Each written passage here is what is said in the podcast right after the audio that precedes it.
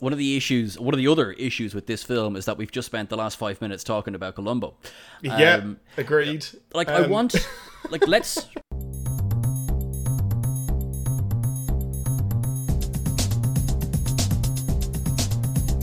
Hello and welcome to an Englishman and an Irishman and an Irishman in England goes to the movies, the pop culture and movie podcast that generally prefers the Ryan, Ryan Reynolds version of most things anyway.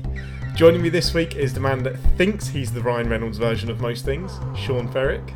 Oh no way! That was totally going to be Albert. But yay! Wait for it. And the man who actually is the Ryan Reynolds version of most things, Albert Hogan. Oh, thank you. Fair. Gotta, got, gotta love Ryan Reynolds.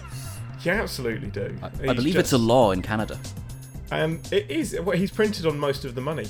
Um, he is their version of Chuck Norris.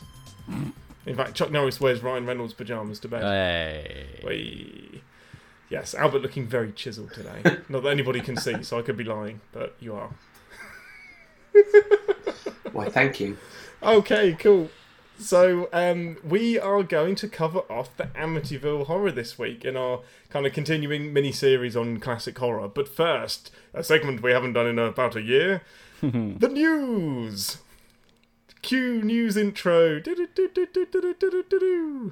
Beep, beep, beep, beep. Was was that a good. BBC? Yeah. Boom, boom, boom, boom, boom, boom, boom, doom, doom, doom, doom. News team, assemble!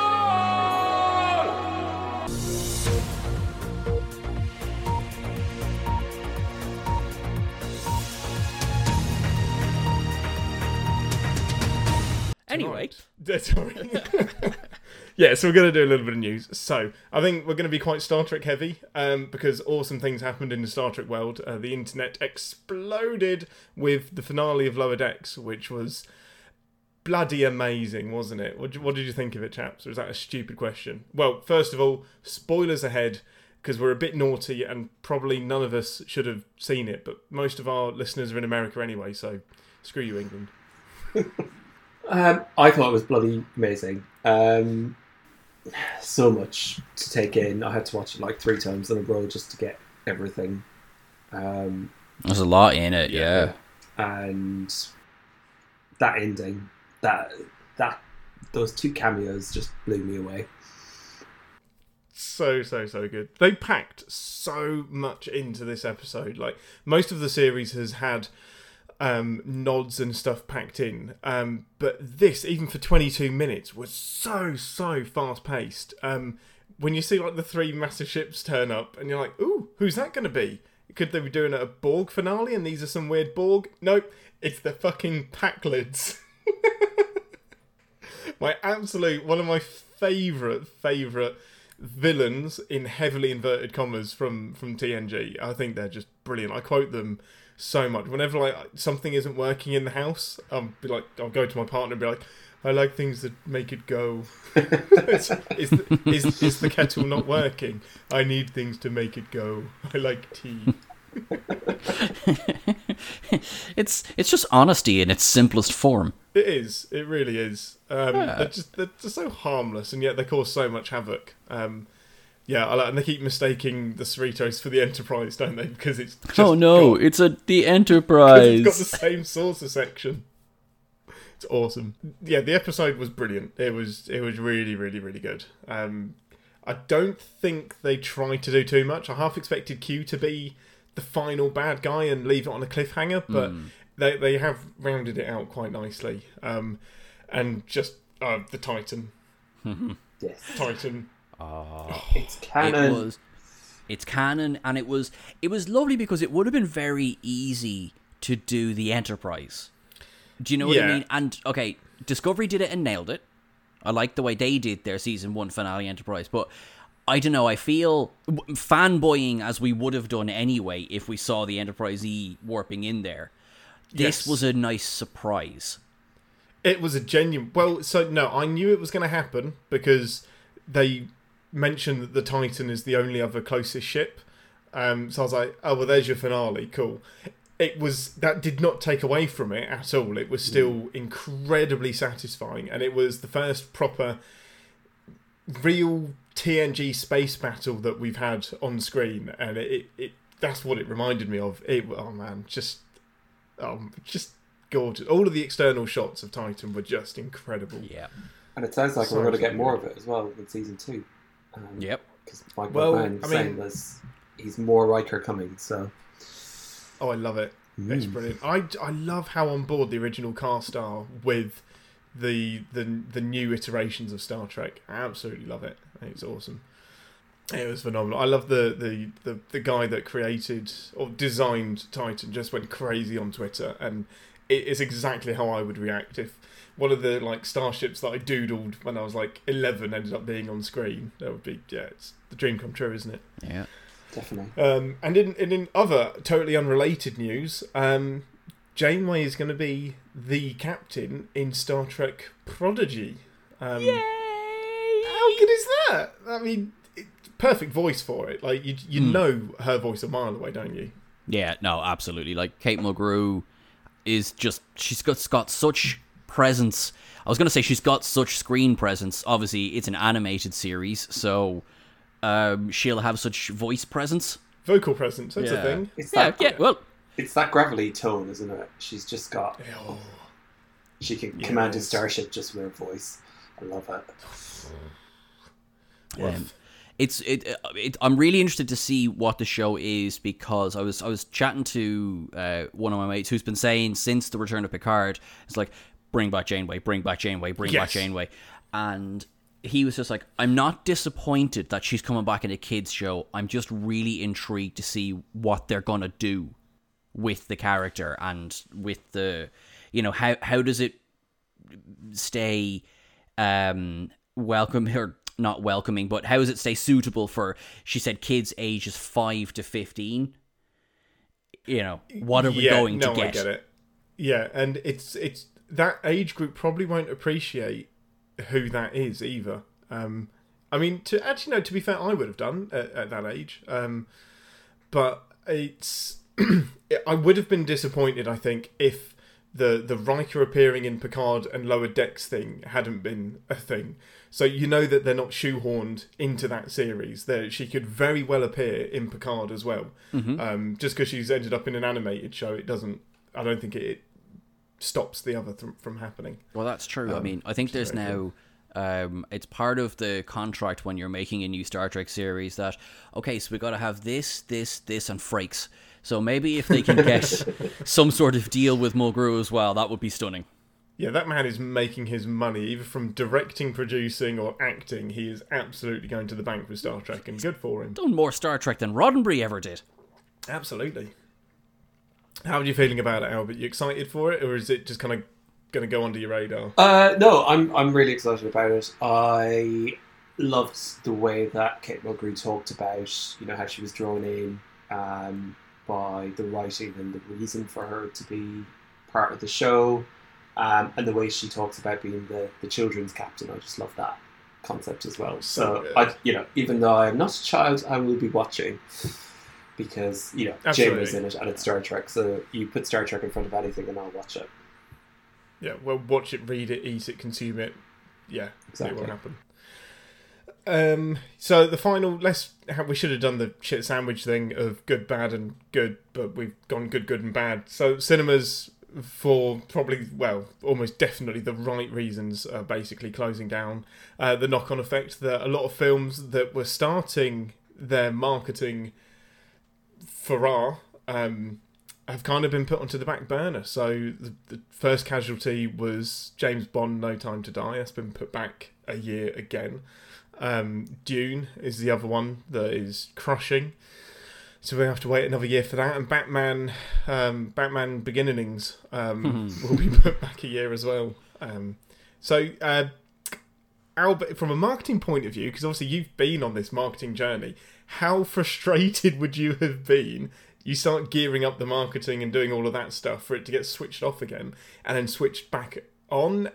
Does it have an effect on the film, Um, or I guess morale at the very least? it definitely would have an effect on morale, and I mean, especially you know for such tentpole releases as well, which would have you know been the main focus of the studio for that year. Um, you know, there'll be some kind of technical challenges around moving marketing investment around, so things like TV and you know, if you've bought kind of bus signs and things like that, then how you move those without kind of facing penalties can be quite challenging. Um, but they've obviously moved Bond. This is the second time they've moved it, so they obviously have had a dress rehearsal on that. Um, but yeah, and you know, it'll be more things like you know promotional partnerships and third parties that they're working with and how they manage all those kind of conversations as well. Um, so it would definitely, you know, I would not like to be in their shoes right now trying to move campaigns at this point. The only good thing is all your assets are done and ready, so kind of when it does come time to turn it on again, at least your you know, your kind of creative assets are in place. So so yeah, so it's it's not ideal, but um, as I say, it's sort of unprecedented times, so I'm sure they'll uh, manage as best they can. But I, you know, I know there's a lot of people in the industry worried about their jobs right now, um, which is the sad part of it. And you know, you've obviously seen the news about Cineworld and Odeon. Um, so you know, you hope that um, the film industry won't uh, be affected too greatly by this. And yes, we've got a backlog of films that have to come out, but it's you know what comes after those, and you know that, that that's the bit that's slightly more concerning. I think. That was the thing It I was really only uh, sorry. That that was the thing I was just thinking there over the weekend is that um, eventually, hopefully, we obviously won't go on for as long as this, but eventually we kind of run out of the big releases, and then you know what happens at any normal year. Sure, there's always so many things in production that you never run out of the big releases, but with the stopping and starting, you know are we potentially looking at something in the next couple of years where well we don't have anything? You know what i mean? Obviously Yeah. there's tv shows you know that you know back out the wazoo. So it's just really the film industry i'm, I'm speaking about more than anything else here. Yeah, I think those kind of big tentpole releases are definitely at risk beyond you know what what should have shot in 2020 would probably depending on, on the genre and the, and the studio would probably be releasing mid to end of 21 or into 22. Um, so there'll definitely be a gap, but you just hope that you know through some creative scheduling, um, you know a lot of, a lot of studios are moving films back almost a full year, um, which in itself says something as well. Um, so you know you'd hope that the first half of 21 would be fairly well locked in with films that would have completed production um, so you know hopefully through some kind of creative scheduling as i say that should even out um, but there'll definitely be a, a you know period where there's there's less kind of big tentpole movies coming out at least but maybe it's a good moment for independent cinema and for some more kind of creative filmmaking to, to get its moment in the in the spotlight. That's definitely the optimistic way of looking at it. I'd be worried that, I mean, if the big companies are worried in inverted commas, how do little independent filmmakers survive this? Um, cinema will survive. Um, it, it will go on because even if every cinema went out of business, there is such a demand for cinemas that Cineworld Extra will just open and it might be on a smaller scale and you have to travel a bit further, but it will recover. But how long is it going to take? Um, and it is it's one of those things that it suffered because it's not essential in inverted commas, but it is essential. It's just not as essential as staying alive and staying safe, but it is. Man, we would bore ourselves to death if we didn't have this creative outlet, wouldn't we? Um, Yeah, I mean, we need escapism more than ever right now. we Um, need it. absolutely. We really And need the it. challenge with film, you know, and we used to talk about this all the time. when We were in the industries, it's about creating habits. So you want people to go to the cinema, have a good time, and then for that to kind of be high on their agenda for their next night out. Um, Whereas you know people have got used to sitting at home now, watching Netflix, and because you know, the likes of Disney releasing all their big films through their own platforms, that's changing the sort of pattern a bit, and therefore the kind of traditional cinema windowing um, is at risk. So you know most films will, at least in the UK, be in the cinema for kind of a maximum of thirteen weeks before they move to paid windows. Um, so it'd be interesting to see how that is affected by all this, you know, and obviously a lot of the big cinema chains were already kind of um, quite put out by the fact that you know the likes of Disney have put Mulan straight to their own platform and things like that. So, you know, it's definitely going to have a long term effect on the industry. Um, but you know, as you say, I hope you know it kind of recovers in, in a way that feels um, you know like as, as as good and promising an industry as it was pre pre pandemic. So yeah, so interesting times. Indeed, and that's an interesting segue into what I was going to say. Is at what point do they just pull the trigger and say, "Right, we're going to release it all digitally"? Um, cinemas aren't coming back anytime soon. Let's create some kind of payment structure. I don't think charging twenty three pound per watch or per viewing or for the film is the right way to do it, but do we have a subscription cinema service and could that be led by Cineworld who does like a here's your 20 pound a month unlimited card but Mm. we will stream it directly into your living room um, Yeah. If this is going on for years they need to look at doing something like that The problem with the problem with cinema going though is you make all your money off concessions and not off the it's all film off the sweeties and popcorn Sweeties, Yeah, popcorn, and advertising. right. That's it. So that's the challenge Yep. for them ultimately. that's true It could be the death of the cinema chain. Um, but I think Ian, your idea is something that's been bandied around a, a fair bit because obviously, how do we adapt? And potentially just to keep money moving through the studios to keep filmmaking happening. That might be something that they can that they can look at because I mean, in this universe where we still use money because we're crazy and stupid, and money is real. Um, they need to have some sort of revenue. They need to have some sort of income, and if it's not coming from the, you know, what they charge the cinemas to host their films, it has to come from something else. Um, and I know we've been dealing with privacy s- as long as there's been the internet, privacy, piracy. Well, same thing really. Um, since there's been the internet, so that obviously they're not going to fix that anytime soon. oh it's going to make it even harder if you channel it straight into somebody's home as well Yeah, because you know, screen recording or something. oh you know, yes But um, I don't know. This is the this is the time for cybersecurity experts to be living the dream. Really, you know, they could work with the uh, film industry, and um, a new a new era of you know dominating what goes on in your screens. Love it. Yeah, so interesting, interesting times. So let's move on to something that isn't at all interesting. Um, the film we're going to cover this week is the Amityville Horror, which was inappropriately titled. It should have been the Amityville Snorer, maybe. Snoresville. Yeah. Oh. Awesome.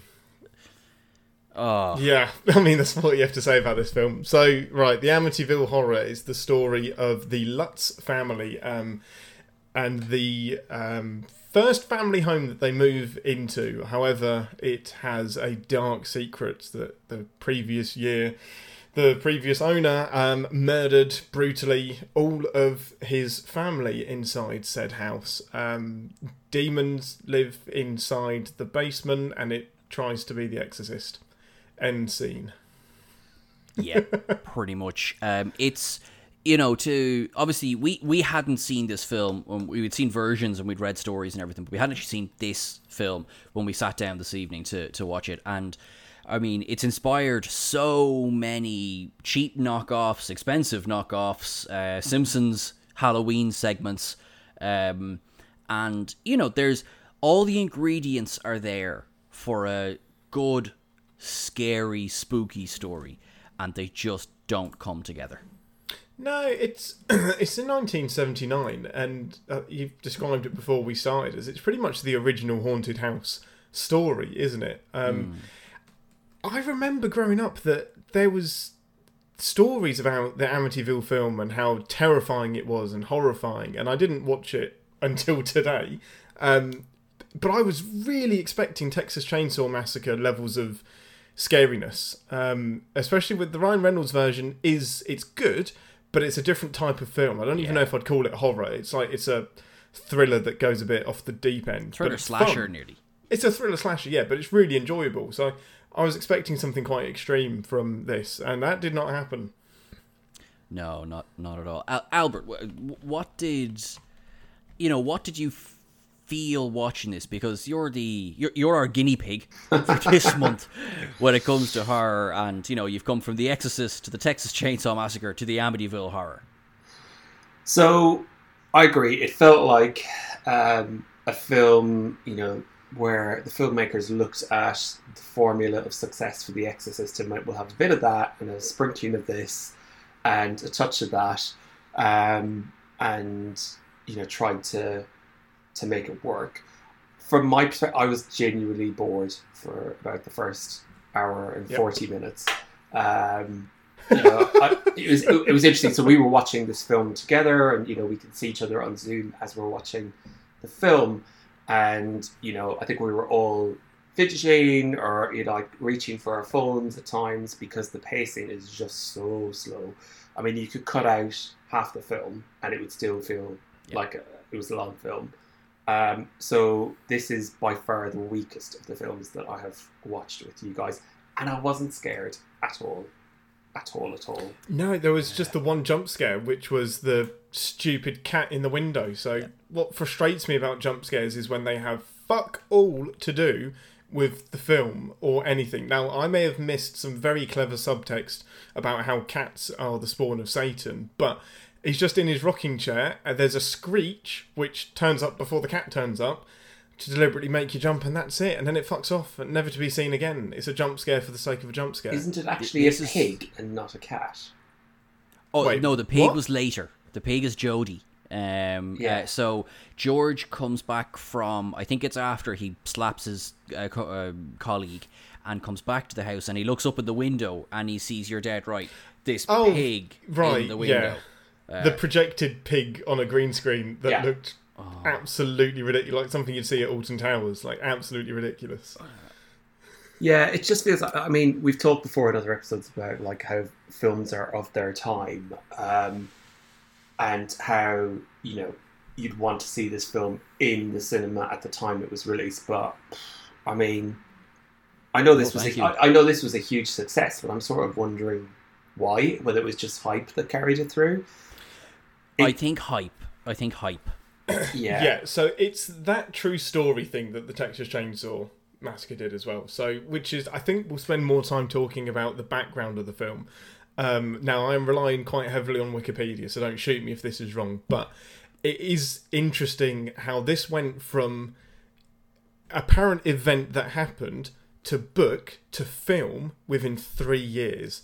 Now, that's something I would expect in the 21st century. It's not something I expect back in the 70s. So, Ronald DeFeo Jr. apparently shot and killed all of his family in 1974. The book was written um, in 77, and then the film was released in 79. Like, that is. I mean, that has got to be marketing, hasn't it? There's no way. It's just, oh, I just stumbled across this story, and then, oh, I just stumbled across this book based on that story. Let's make it into a film.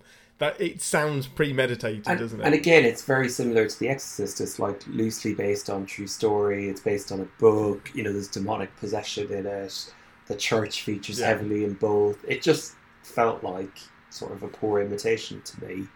Very Um, poor. yeah, yeah, and you know, there's there isn't a lot of. This isn't a clever film. I don't think at all. You know, it's um, Oh, thank goodness! I'm so glad you said that. Like, I was, I felt stupid watching it because I was like, there must be something I'm missing. Like, there will be some cool subtext that that Albert and maybe Sean will pick up on, but I will, I've totally missed it. I- I- am glad I, didn't. I, I correct myself slightly. I think the the most clever part of the film is actually the score. Um, and I I, agree. and I think that is, you know, we'll talk a bit more about that in a bit. But that that for me stood out. Yeah. But I think you know the the, the blatant use of blatant use of Catholic symbolism the whole way through. Um, you know, if I saw another statue of the Virgin Mary or another crucifix or you know a nun or a priest, whereas in The Exorcist it felt um, they were there as well, but they were subverted and they were twisted in a way that you just didn't expect. Um, whereas in this, it was like, okay, we're now going to have a shot of a statue of the Virgin Mary in the corner of a bedroom because you know who has that. Um, Why wouldn't you? yeah. Um, so it felt forced, um, and it was like you know even making um, the main character. This is how this is how uninterested I was. I can't remember their names, um, but Margot Margot Kidder's character, like she was clearly a devout Catholic, and you know you see her praying and all that. Whereas the strength of The Exorcist is you have, you know, um, someone who is not Catholic, or at least is a lapsed Catholic, and therefore it's much more disconcerting. Um, whereas in this, it just felt like, oh yeah, it's, it is Satan, but it's also possibly Native American burial ground. It just it was all muddled, and it didn't make a lot of sense. Well, when they're getting to the the crux of the explanation that there's a demon house and it's his work colleague's wife, somehow she's reading up on the history and she's like, "Yeah, it's all here," and then just goes to the psychic handbook playbook and just reads a bunch of things. It's like, but haunting and burials and death and aubergines and like explanation. And, and, and if you roll a six, then you'll get a warlock as well. No, it's just like Uh, what? What? It, it, oh, it's it is frustrating because it kind of revels in not explaining anything, but it doesn't give you anything to latch onto, and it is almost like they saw The Exorcist and thought, "Oh, that was really really good. Can we do that?"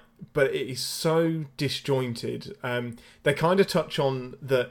In order for George Lutz to marry her, he's had to change his religion. it's, Um, it's one but that is throwaway line. One throwaway line. Give me some more of that. That's interesting because maybe that ties into your demon. And another throwaway line was that was the priest going, you know, I'm a trained psychotherapist, and then it was never mentioned again. It was like Never okay. mentioned. Yeah, exactly. That's Oh, nice. the church not liking that he was he had a secular education. Like that was quite interesting. I was like, okay, there's there's some like kind of prejudice and bigotry here because you've had some fancy out of church learnings and you weren't raised by the church, um, and now you think you've got a right to say what's going on. Um, and when he's chanting in the church, I'm just half expecting him to say the power of Christ compels you. Yep. And he says everything other than that. It is such a rip off. It, it, it has to be, doesn't it? Strength of Jesus. It literally was Just give them Impales the you. strength of Jesus. Yeah. Um, And then he's blind, and I don't. So right, sorry. Quick note: What is the reach of this house? Because it seems fucking far. So they're driving to the house miles away, and they he the house makes the car steer off into the distance. The the priest is miles away in his church, and the statue falls on his face and makes him blind. Apparently, what's the limit of the house's powers? Um, apparently, depending on the person, uh, George Lutz steps outside the house at the end, and everything's fine. Cool. So, So it there's no rules, is there? And I don't want a strict rule book. I mean, I do, but, but I understand they're not going to. yeah, But give me, give me something. Like at least when he was on the phone and his hand got burnt, there was a connection. You know, at least you're on the phone line. It's hooked Yeah. up to the fiber optics, so I get it. Fine, but just when it's oh man, this film annoyed me. It was. Um, I think last week I spoke about how there wasn't a lot of subtlety in Texas Chainsaw Massacre, but I would argue Texas Chainsaw is much more subtle in the messages it's putting across than this is. This thinks it's subtle. This thinks it's got a deeper message, and instead, what it is is it's just okay, it's 1979, so when I say the latest, take it with a pinch of salt there, but it's just the latest boo scare film that is going to try and start a trend. But Yeah, and it it doesn't do that very well. It doesn't have enough. So I actually thought the first kind of half an hour of the film was quite well paced. There was enough. It was kind of a bit of character development, getting used to the family, move into the house. I thought when they're looking around the house and it does the flashes of the murder in each room, that was very was really actually, cool. I thought that was really, really well done because it gives you an idea of the geography of the house, which helps you later on in the film kind of know where stuff was happening. But once they're kind of moved in and it goes to day one, it dies. It it amps. The film just dies, and then you've got eighteen days, which occur in real time, um, of, of the film just like not doing anything. Yeah, it, it, it does. I mean, there's also Go that. on, Albert. I, I was just like that. I agree that the first half hour is at least piques your interest. Um, but again, there's just some really blatant stuff like, you know, let's open with the house that clearly looks like a face. Um, Yeah. and, you know, Yeah. has Let's personify. Halloween filters over it, and you know, it looks like you know, when the gunshots are going. Actually, I thought that shot was quite cool. The gunshots going off and almost like lighting up the eyes Yes. of the face. Um, but then it was just they came back to it so often. It was like, yeah, we get it. It's the the house is. It's like they they purchased a red filter and thought yes, and now we're going to use it every single Yeah. shot. And it's not like you know, let's give you a different angle or anything. It's like no, always the same angle, front on to the house. Um, if you didn't get it, the windows are eyes. yeah, yeah, got it. yeah. and that's that image, you know, to say something positive, I guess that image is iconic. I mean, It- it we is, all yeah. recognize the Amityville house, you know, um, and that's fine. But do something more with it. You could have done so much with it, and I'm still not clear on. Is it's a demon, isn't it, that lives in the basement that is made out of apparently Armus from um, the Next Generation. I, I don't know. It's just black ooze, generic black ooze that isn't explained at all. Yep. Who's haunting this? Who's haunting the place, and why?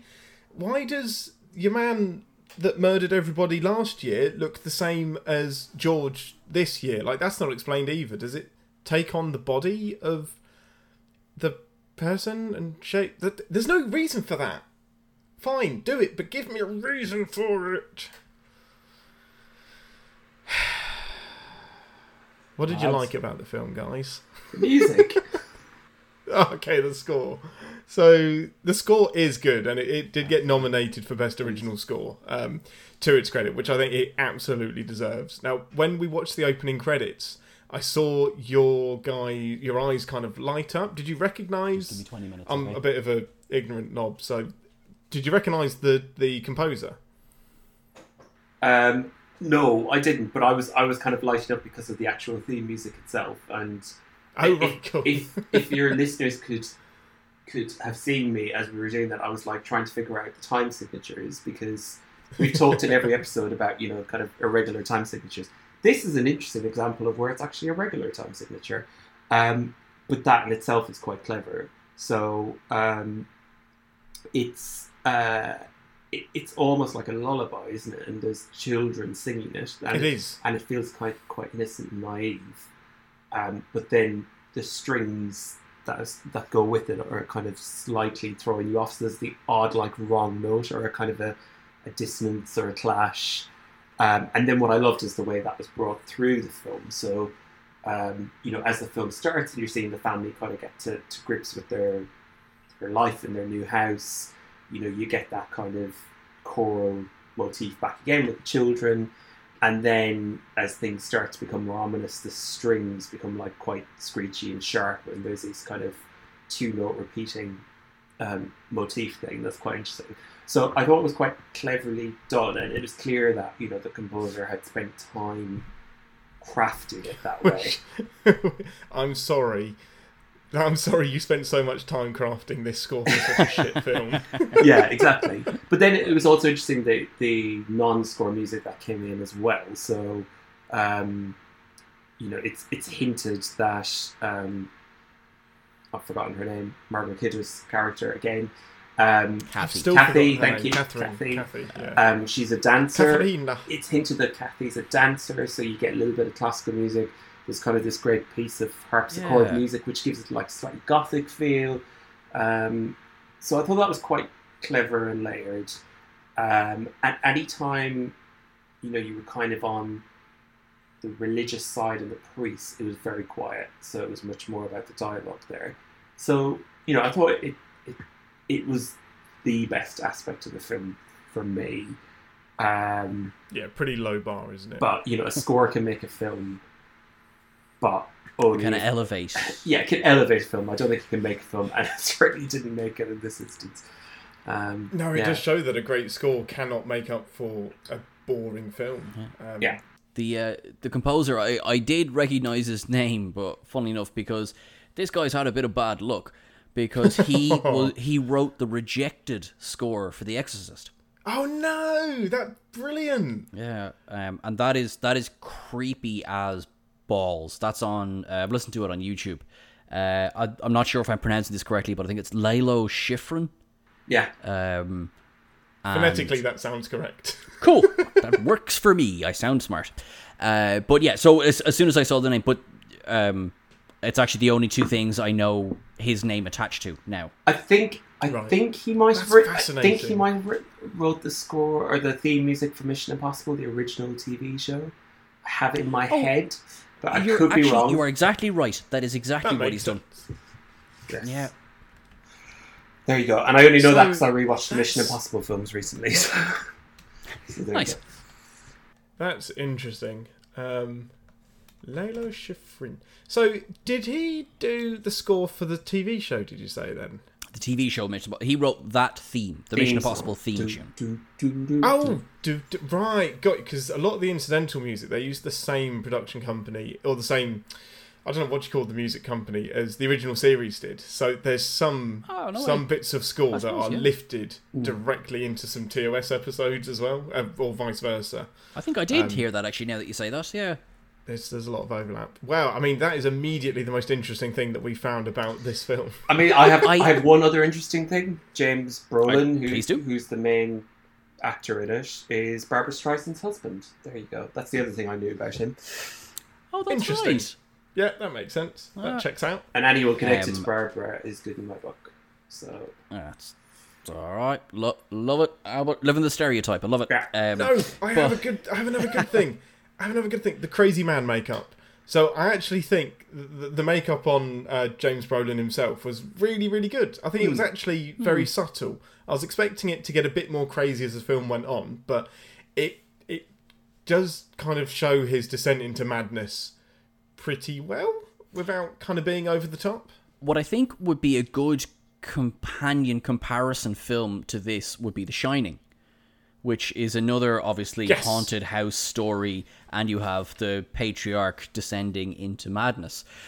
Where I think Amityville succeeds in that is that he's not whack job crazy from the moment we meet him. Like there is you see as you as you say Ian you see a descent you know he does he gets worse now I would say he gets bad quickly and stays Uh, bad day two. yeah whereas uh, one of the great criticisms of Kubrick's Shining is that I'm not getting in the car with Jack Nicholson to begin with let alone go to a hotel with him Yeah, that's not happening. He's batshit from the off. he absolutely Um, is And if I remember rightly, in the Ryan Reynolds version, he takes a little bit longer to go bonkers, but he stays bonkers, doesn't he? he, he does but i think what they do which i think is a good move and i kind of thought we would see it in this as well is that there's um there's a scene in the ryan reynolds one where it's it's nearly as soon as you're out of the house you're okay like it is the house that's the problem because they go for yeah. dinner and he's fine. Unless you're in they're the having a nice evening and but then he comes back and it's literally as he steps over the threshold of the house it starts to affect him again. And i really like that about Yes. that film. Whereas this one you you said it best. What is the sphere of influence here? And does it depend on what your vocation is? Does it depend on you know the the first time we meet father delaney he's coming in to bless the house. Ergo he puts a big target on his chest and the demons go no no no no i'm fucking with you going Yeah. forward Absolutely. You are not getting out of this. yeah But the re- the real hero the real hero of this movie for me is the dog. Is the dog. It really is. Best actor as well. Yeah. Literally, am i right saying dog saves the day at the end Yeah. Literally, yeah. Brilliant. Absolutely. Dog finds Um, finds where the evil spirits live. Dog rescues his um, owner from a big pot of black goo. So yeah, Yep. he wins. He absolutely does. Um, oh, we're forgetting about the other unsung hero, um, Columbo Cop, who appears in every horror film so far. Yeah. Um, I can't even remember this guy's name, but he is he is literally he's a rip off of the Exorcist cop. Saying, now there's just one thing I don't understand, and it's Columbo. all just over one more thing just one more thing So I'm just a I'm a I've got a curious mind. Mrs. Columbo would never let me hear the end of it. Wasn't mrs columbo kate mulgrew no. Was, Did wasn't we ever- there? we never wasn't saw there her, a, did we? fe- a, a female Columbo series, and who was, or am I thinking of something completely You're different? now? she's she's way too young. Way Uh, way way way way too young. while while that is rapidly uh, googled, um, there there uh, there's some sort of connection. I think I think I might. I think she appears in an episode of Columbo, but I'm not. She's she's definitely Wars. she's definitely in Murder She Wrote. I know that much. As a guest star, who wasn't? yeah. That's that's America's version She of Midsomer in 1979 to 1980, she played Kate Columbo in Mrs. Columbo, a spin-off of the detective series Columbo. Get the fuck out of town. Well done for pulling that out of your ass. That was incredible. Thank you incredible. very much. Thank you So very this much. is young Mrs. This isn't a young Columbo TV show. This is a young Mrs. Columbo TV show. 'cause- basically yeah. Um, Wow, I had a conspiracy theory that he wasn't married and he just used Mrs. Columbo as a plot device. Of uh, she's just what she's always doing is she's always she gets her umbrella and she shakes it and then she leaves it to one side and then that's how he solves the murder. I think yeah. What, what, one, one of the issues, one of the other issues with this film is that we've just spent the last five minutes talking about Columbo. yeah, Um, agreed. like I Um, want, like let's. All right, task to us all now. Let's let's pick out a few positives because there is positives in the film. We've addressed the fact that it's far too long, and I think if you chucked out forty minutes of this, there is there's the ingredients for a solid film here. So um, let's see things things we liked. the fact that you're getting zero help from me and Albert. yeah, go oh, on. Oh, I, going, I, I like the fact that the ghosts are petty thieves as well. They, you know, what are they going to do with that money? What happened to the fifteen hundred dollars? That's never. It's just gone. Ah. Never to be mentioned again. See, that would have been a much more interesting ending is if they left the house and that caterer was waiting for them at the end of the drive and killed them all because he didn't get his 1500 in cash. Oh, that would be incredible. It would. I mean, this, the entire subplot of him being strapped for cash and um, his business going under is far more interesting than anything that happens in the house. I was is. hoping that the descent into madness was actually a cover up for his failing business. or maybe there could have been like and again i think the ryan reynolds one does this is that the reason he's like we have to stay is because all of their money they have no money like they they have a house now you know they have Yeah, a he's a writer, isn't he? Surveyor. Uh, no he's a Or am I thinking of a different surveyor film? contractor No, no, no. um, sorry, Ryan Reynolds is a writer. I think. no no i think, No? I think they're both yeah because they both have film. pretty much the same van the van What is kind of thinking of? reused in and it's looks contracting or- Sinister. Sorry. oh that's what it is yeah He's a writer yeah. in Sinister. I mean, but let's just talk about Sinister. no, it's not. It's not horrific. And I wanted to, after watching like The Exorcist and well isn't that the um, problem yeah, a- and that is the problem is that I was so ready for some good seventies originality. Um, and it just it somehow managed to be cliche within only three years of The Exorcist coming out. Um, the slamming doors didn't do it for me. The flies were creepy, but eh, they didn't do anything. I think though once you've seen Scary Movie 2, it's very difficult to take that scene seriously. Yeah, that's fair. That's fair. Um, and which is hey, look, that is not Amityville Horror's fault. That you know that was made a few years before Scary Movie 2. Indeed. Um, but um, the bleeding walls, I thought were good, but do something else with it. You know, we get for two Other than make seconds people at the fall end. down the stairs. Other than make people fall down the stairs, yeah, it's like, um, what was the point? Because there's the nothing else. You, you push know? the house to the edge. That's it, and it's about to break.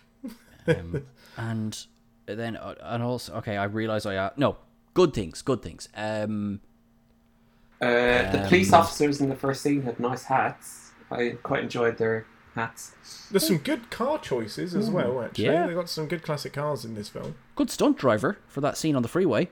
Yeah, Yeah. that wasn't. Yeah. That was pretty good. Yeah. Yeah. Yeah. Um, Um, Okay, back no to things we didn't. Back to things we didn't like. Actually, no. Right, excellent, excellent. Because there were two scenes of I don't know if you call them CGI, rear projection, or just shouldn't have done this. Yes. One was the pig, Yeah. um, and the other was so he breaks through the wall Oh, into the red God. room. And I mean, what was that? He just sees his floating face. Like, why? And doesn't react. It was just like, okay, there's I a don't- terrible But this is what I don't get: is the demon him, and the demon in, embodies him? I, I, I don't. So paper, much is done for effect or shock in inverted commas, and not actually explained. Yeah, really. Oh, annoying. Have I got anything interesting in my notes? Um, bless this mess. I quite liked that oh, sign that in the written down. kitchen. Yeah. Yeah, that was Yeah. nice. Uh, fuck you, random jump scare cat. I liked I liked that the bar he went into was called the Witch's Brew. Oh, the witches. Yeah, the witches brew, and then it ends up being something to do with Salem, but also something to do with burial grounds. Also something to do with the church. It's like pick a lane, pick your demon, and stick to it. Yeah. Is I it got- possession or is it witches? What is it? this this this was a stretch, but I got that maybe the cat, the one jump scare, you know, which is familiar. Maybe you know. Yeah, otherwise, what was get- the point cool. of it? Cool, but run with it. Like, Yeah. if that's your thing, go for it. But I'm not getting. Witches don't haunt things. They, I mean, unless you're saying that a ton of witches were killed under the house, and then the house was built on top of the witches, and now the witches hate men and the church and children. Go with that, yeah. Yeah, and rocking chairs. I don't- I don't Oh, actually, that's one thing. Now, I don't know if this lines up in terms of years, but uh, that doll that she had, that's a Raggedy Ann doll, isn't it? And wasn't the original Annabelle was actually a Raggedy Ann doll? Oh, I would not be surprised. I wouldn't be surprised if who did the Conjuring films? Not James Wan. Um, Um, oh no, it was James Wan. no, it's James Wan. James Yeah. Wan. Yeah, sorry. I wouldn't be surprised if he tried to shoehorn Amityville as a backdoor prequel Oh, to the no, he- Conjuring films. But he did. It's in Conjuring Two. It starts uh, because the the couple, um, the what the what the, oh, the them, sorry. They in um, they the, investigated. not the. Warners. The what are they called? The Oh, that's gonna bug me. But you're right with W. I think the ghost. The Warrens. Uh, Yeah. Elaine Warren. Sorry, you're right. Yeah. They did investigate. and they the did investigate Amityville Amityville, bullshit. and yeah. um, so obviously this film slash real events me arse um happened many years before the Conjuring universe was ever dreamed of. But i the fact that I knew the Warrens were at least connected in some way, I wonder. No, you're right. You're absolutely right. Um, there has got to be a link there. And it, again, this is this is one of the failings of the horror universe, isn't it? That I think it has to cling onto a name, and for some reason, Amityville is just synonymous with horror, isn't it? It is. It's iconic. It's it's the location for horror. I think it's just easy to do a haunted house story. It's not easy to do it well, but it's easy to do it. And be- maybe because there's been so many sequels, um, I think there's Oh, 11 or I've got the list in front of me, and we're going to do that next because there there is some fun stuff to talk about. Oh, okay. Um, well, well, let me let me finish this one quickly then. Uh, just one one real quick fun one. So Amityville, um, nothing to do with the the horror side of it, but take out the Ville, leave Amity there, and I love the fact that one of one no one of the priests was the mayor of Amity Island in Jaws. That's why I, I, turned, I, tur- I, I turned around halfway through the film and I went, "You you yell Satan, and we got a panic on our hands on the Fourth of July because he's one of the priests that's abusing Father Delaney, saying, you know, oh, you're crazy." Oh, That's it is. Yes. Murray Hamilton, yeah. Well done. Bloody hell. Oh, that's awesome. Well, I mean, if that's the best thing about the film, bravo. So I was just going to say, uh, the whole thing feels artificial because if, say, you were just picking where your horror story is going to take place, Amityville, take out the Ville and stick a Cal on the front, Calamity, it almost yeah. seems a little bit. That even itself seems premeditated. Like this didn't happen in Springfield. And like it's not the Washington horror. it, it's something that sounds a bit spooky. Um, right, Albert, you haven't talked in about 14 and a half minutes. you really did not like this film, did you? I'm really sorry. No, but that's okay. Not everything's going to be a winner, is it? Um, It's not always going to make your top 10. no, no. And to be fair, that's only happened once with The Exorcist. Um, Really, Texas Chainsaw? No, not one of your uh, your go to movies. Nah. I, I mean, I, I would watch Texas Chainsaw again before I'd have to watch this one. To be honest. Have Yeah. to, yeah. Um, and to be fair, it did. We did get a good conversation out of the Texas Chainsaw. Yeah, yeah, um, yeah. I mean, I don't think I would recommend this to anyone at all. I really wouldn't. Not in terms of classic horror. I mean, I kind of. I'm glad I've, I've ticked it off because Yeah, you need to. I wouldn't want to slag it off without being thoroughly educated on it. Um, but so somebody in the world or Hollywood thinks we love this film because we've got the Amityville Horror 1979, Amityville 2 The Possession 1982, Amityville 3D in 1983. um, which is odd because it must have just been the red and blue glasses, so that's cool. Um, Amityville 4, The Evil Escapes in 1989, The Amityville Curse in 1990, Amityville, It's About Time. I really hope there's time travel in this film in 1992. Oh my Um, god. But there's no comma, so it's not. It's a, no. I mean uh, that could be taken either way. It could be it's about time you got here, or it's about time. Um. So Amityville: The Next Generation, 1993. Sorry, it was it, Amityville: A New Generation. Oh, right, Um, right. Amityville Dollhouse in 1996. Um, the Amityville Horror 2005 remake, which I think is the Reynolds version, isn't it? That it? is, yeah. The Amityville Haunting in 2011, the Amityville Asylum in 2013, which has nothing to do with the Amityville house other than the name. That's it. So a lot of these films actually have nothing to do with the house. They've just literally pinched the name and chucked it onto the film. Um, the Amityville You're still going. Still going, mate. Yep. So Amityville Asylum 2013, Amityville Death House in 2015. I'm halfway through the list. Um, the Amityville Playhouse in 2015 as well. So two films in 2015. Um, but I think they didn't get a wide release. They were just kind of indie films that got the Amityville thing put on them. Amityville No Escape 2016, Amityville Vanishing Point 2016, the Amityville Legacy 2016, the Amityville Terror 2016, Amityville? Prison 2017, Amityville The Awakening 2017, the Amityville Murders 2018, and the Amityville Harvest, which was supposed to come out in 2020, but I don't believe it has. Fuck me running. What? There's- Talk I- about milking the cow. I also have the Amityville Dawn, Amityville Island, and Amityville Vibrator. Johnny, you're definitely taking the me. piss. What? I didn't have that on my bingo card, sorry. Because I've just been going down through the list as you've been talking about them, and yeah, those ones apparently exist as well. There you go. Yeah. No, uh, it's I, I feel Amityville Vibrator may be a part of a different genre, It could Um, be. Could but be. then again, any of the. Like, I mean, the the paragraph just before the list of films, the people and events fictionalized in the Amity- Amityville horror have been subject to a number of films, in brackets, many of which had no connection other than a reference to Amityville. Basically, I drove through Amityville and then a haunting took place in my next destination. Um, it's the four that came out in 2016 that I want to do a bit more research on because surely they just went straight to DVD. If It even. must have- some of them must have done. It's One of them is still sitting on somebody's little, like, mini cam somewhere, going, like, oh no, yeah, it's a movie. It doesn't even have an entry really on um, oh IMDb. I mean, this is riveting for for anyone listening, but I just think it's it's like the the last house on the left, wrong turn stuff. Horror films lend themselves to a plethora of sequels. Um, people just chuck money at it, and is it because generally they're quite low budget to make with high return? Yeah. Am I Yes. being cynical? But yes, I think that's it, isn't it? But that's it. I mean, because you don't.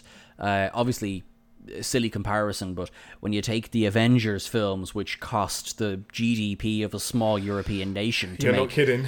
and then you have, you know, Amityville, The Terror, Part 17, you know, Mama's Revenge, and it costs, I don't know, how much does a burrito cost these days? Uh, You know, seven- and- yeah. You know, and, and you can churn them out. Yeah, you Um, can you can chuck fifty thousand dollars at it and probably get a million back at the box office at least. and then you say, "Great, that was." These are these are the kind of films that you get the feeling that they're just always churning away in the background as a source of either just a cash stream coming in. They're money laundering. These films are money they laundering. That's what they are. are. I mean, sorry, really quickly. Let's the the the Amityville aside, not aside, the uh, Amityville vanishing point storyline. The Amityville legend lives on when a resident of a local boarding house dies under mysterious circumstances. It's got nothing to do with the fucking house. It's a boarding house somewhere else. That's it. It doesn't. And then the tagline for it is, "A house is not a home." Great. Cool. When is a door not a door? When it's blown off its hinges. Better tagline. Oh, yeah, and what the shit was that about? So, like, because I got the impression, like, okay, great, something escaped from the basement, fine, and then hung around. Because why? Because fucking why not? Ah.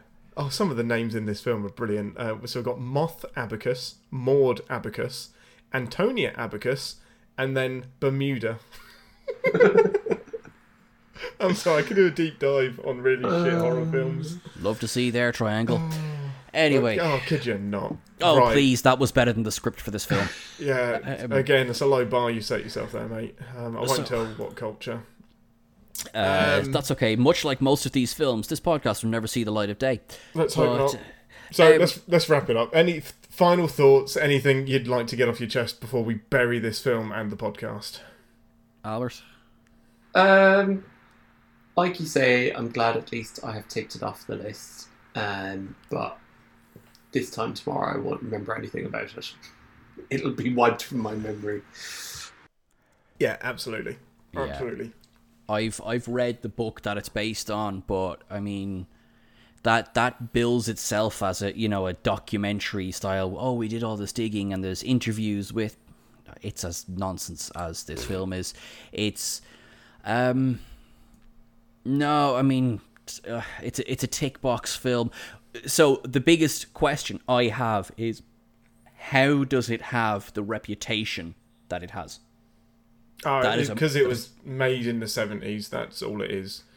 It, it's the first haunted house film, I suppose, uh, that that is in the modern format, and, and the name. The name has lived on. So all of these sequels, there was basically a Amityville film once every three years.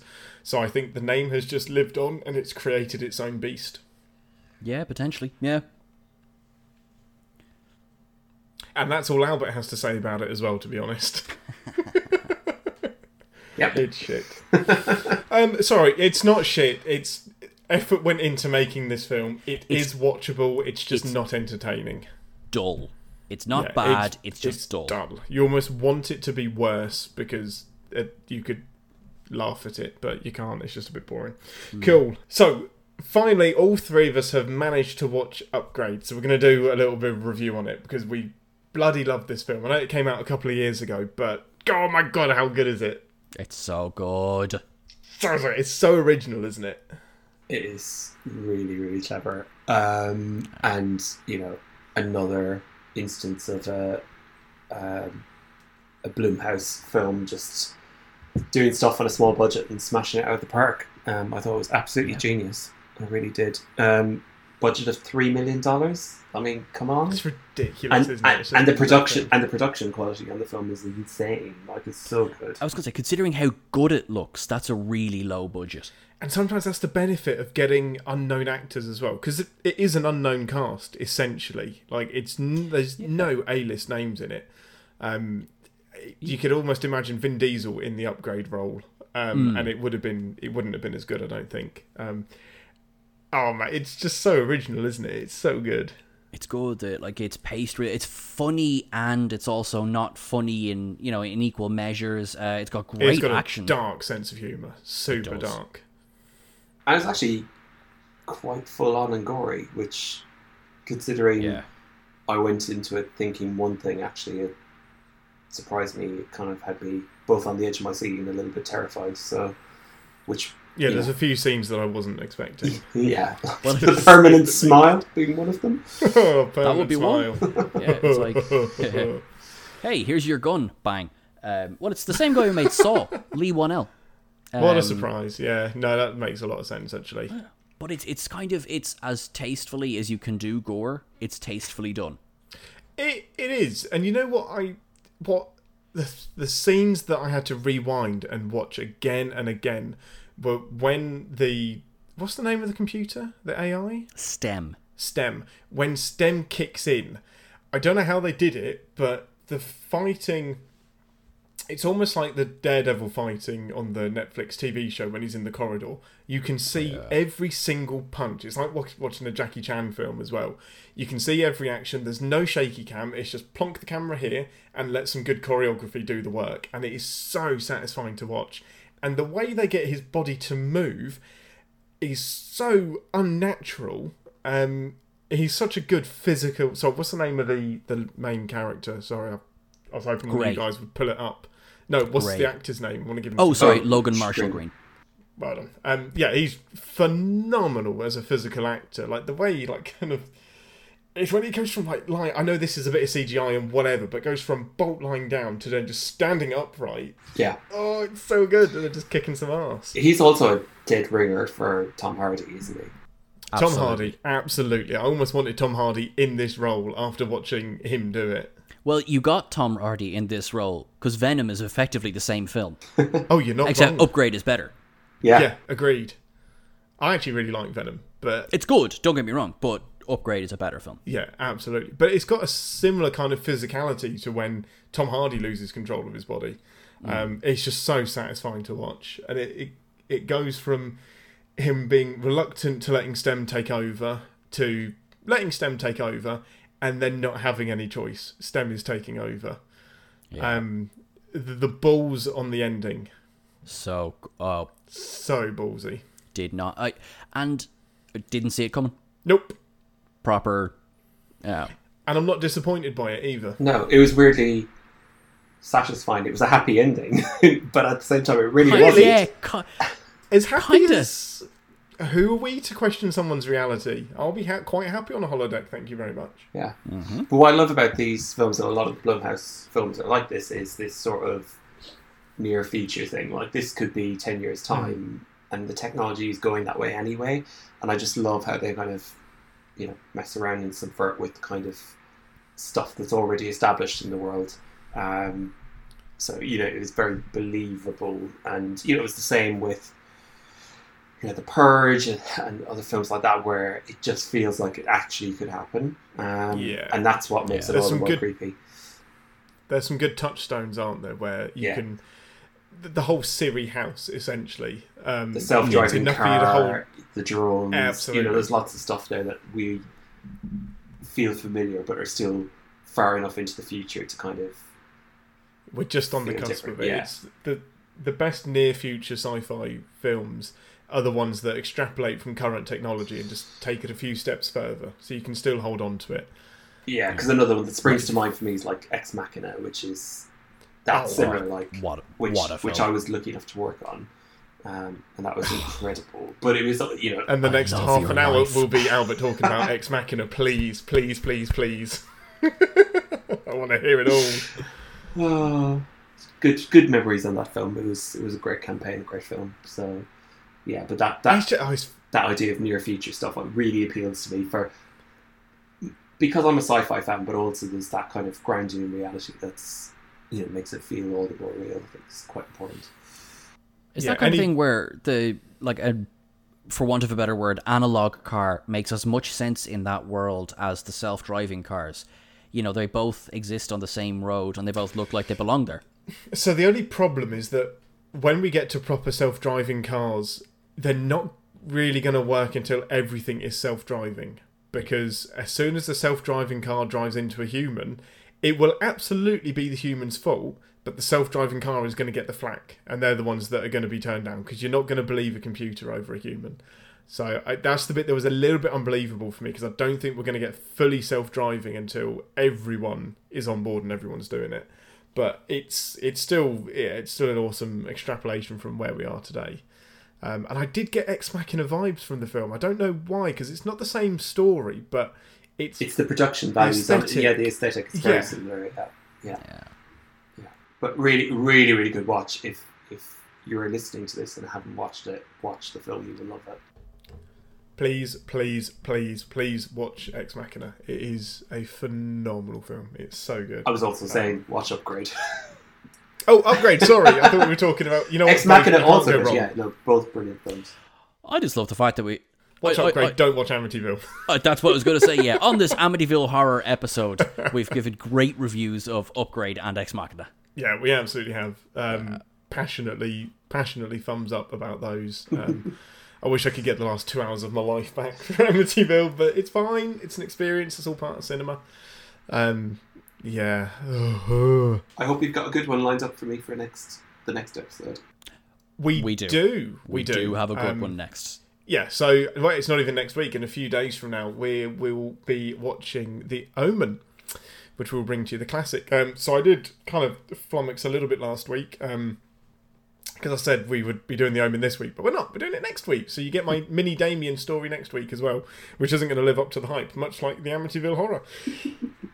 Well played. Look at that. Um, I wanted to a quick little shout out to Maurice and sorry if it's Sarah or Sarah on uh, Twitter. Um, I had really good chat with both of you guys um, about The Exorcist and the Texas Chainsaw Massacre.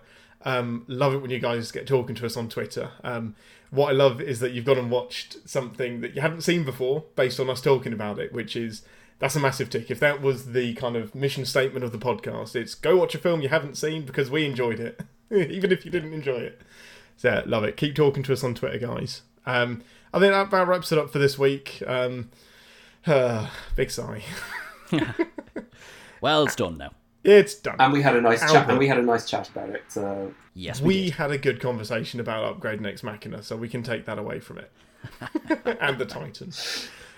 Yeah. Albert, where can we find you on Twitter? so you can find me on Twitter at Albert Hogan. Sean, you have books, and where can we find you on Twitter? Um, I do have books. I have a book called Down to the Bridge, and I have a book called Shadows in the Stars, and they're both available on Amazon. So I hope you will check that out. Um, you can find me on Twitter at Sean Ferrick. Um, I also host two other podcasts called You're on Crackmate and You Set the Tone for the ER fans in the audience. Awesome. You'll find me at galactic underscore Dave. Um, yeah, don't go watch Amityville. right. Thanks for listening, guys, and we will see you in a few days. Bye. Thanks, guys. Bye. Thanks for listening to An Englishman and an Irishman Go to the Movies. I, at least, would love to hear your thoughts on the episode. Sean couldn't care enough to record this with me.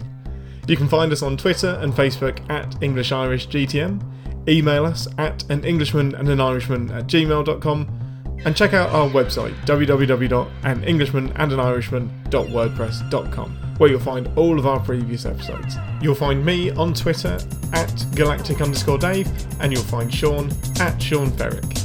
Thanks for being awesome, and we love you very much. Sean, you're really, really quiet. Hmm, I was just about to type it too. How about now? Nope, really, really quiet. Fuck, there is something wrong with this mic. No, there is. Um, I don't know what it is. I don't know what's going on with it, but there's something wrong with this mic. I can I can hear you. I just don't know how that's going to affect your recording. Um, how about now? Better. Um,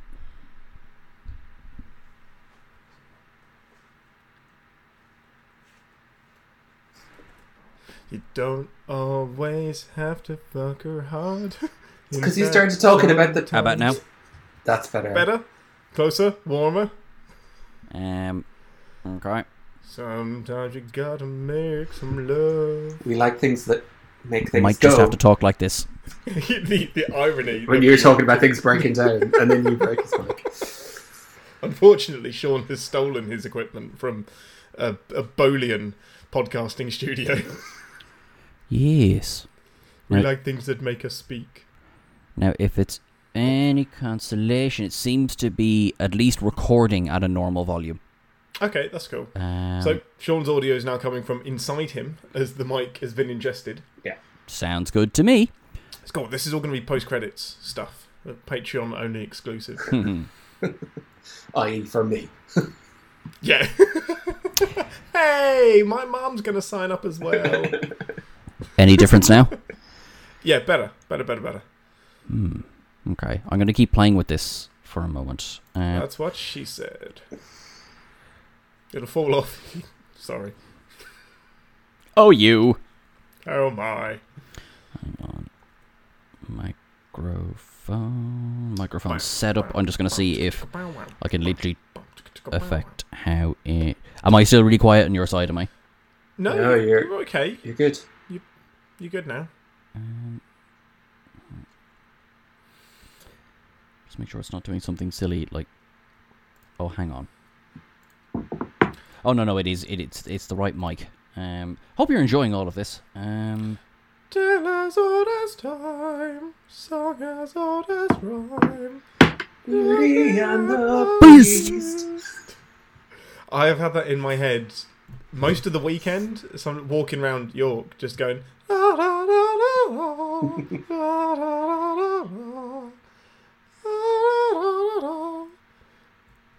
Mel looking at me like absolute crazy person. As long as Mel is the beauty so. you're the beast, you're alright. Yeah, it sounded really sinister from behind a mask as well because you can't quite tell where the sound is coming from. imagine, just imagine Bane singing Tale as old as time. Disney Disney sing along classics brought to you by Bane. Yeah. Oh man, what do you know about Locke? Because I'm amazed you haven't seen Locke. Like that, that's got to crack your top ten. That's the one where he's in a car This is talking Tom- to people over speakerphone. Tom Hardy yeah? driving in a car. Yeah, this is Tom Hardy on the M1 for 90 minutes. Yeah, I haven't. Uh, I, Southbound. I know of it, but I haven't seen it. Uh, it's phenomenal. I think you'll really like it. Okay. Definitely. I don't know why, but it, I've got whiplash vibes from it. Um, I think it's because it's really short, snappy, and I had to watch it twice, Okay. just like bang to back. It is good. Fuck it, lads. If you can hear me, we might have to. We might Well, have now go it's as is. worse. Whatever you did now, it's worse. I've literally done nothing. Good. Oh, fuck. yeah, and now it's gone really quiet on. Audacity. Oh, hang on. Why did that do that? Oh no, that's better. Oh, hang That on. was good. What about now? Yeah. Yeah, that's good. Yeah, What about bit to the left. It's good. Um, what about now? Yeah, good. What a- riveting. What about now? Worse. Now? Well, yeah, because you got closer to the Uh, mic. no, but li- uh, so because it shouldn't affect it as much. That's why I'm, I'm Right, playing got ya. with settings. So if I do Definitely. this and I go back here, how is it now? oh, that's perfect. That's fine. Yeah. Okay, so now it's weird because I'm just changing the setting on Audacity, which shouldn't change the setting on the mic, but it is changing the setting on the mic. It's good. Wait, is there? It's Sean getting used to his instruments. You'd think after this much time, like I'd be used to it, but yeah. Okay, well, there's no. I was just thinking for a second, is there such a thing as a fucking volume button on the mic that's being pushed or something? But there isn't, anyway. Well, it's cool because this we know that this is your like practice podcast. So after this, you should like set up your own podcast where you kind of go into movies and stuff. You'll you'll have ironed out all of the kinks by then. Alright, listen, bitches. The entire fucking reason, okay, potentially not so much Albert, whose career is in podcasts, but the entire reason that Ian, you are doing podcasts is because you are stunning and you would have done it anyway. How is. Can you hear me? Good save. Yep, I can hear you. Great. Deadly. How does everybody feel about just control alling everything for the last 10 minutes and just starting over? No, I love it. This is going into the post credits. We're just gonna take it up from where we did Lower Decks. You're the It's one fine. editing, that works for me. Okay, I'm editing this week. It's fine. Um, they could be like, "Wow, the theme music has come in ten minutes early. This is weird." Just have Beauty the Right. Beauty and the Beast as the theme music this week. Get slapped by a lawsuit by Disney. Well, we've managed to dodge. Who made The Exorcist? Warner Brothers? Paramount? Paramount. I believe the term is shush. No, it's Fox. Fox. Anyway, they haven't. Wait. They they will. Sorry. Um, right, lower decks, Pakleds. Yeah. Um, yeah. So, so, bless you. Somebody. ma- Wow. that's going in. That's going in the outtakes. Gesundheit. My God. The Oh, sneeze dear. that was heard around the world. Good. So what did you? You could fry an egg on that face right now. Um, Wow. I think even Sean's mic picked that one up. Sad but true. Oh, okay. Sorry. So you guys, thumbs up for the lower decks finale. You liked it. One hundred percent. Yeah, it was it was brilliant. Um, right. So finally, all three of us have watched Upgrade. Now, do you want to do that now, or do you want to cover it next week?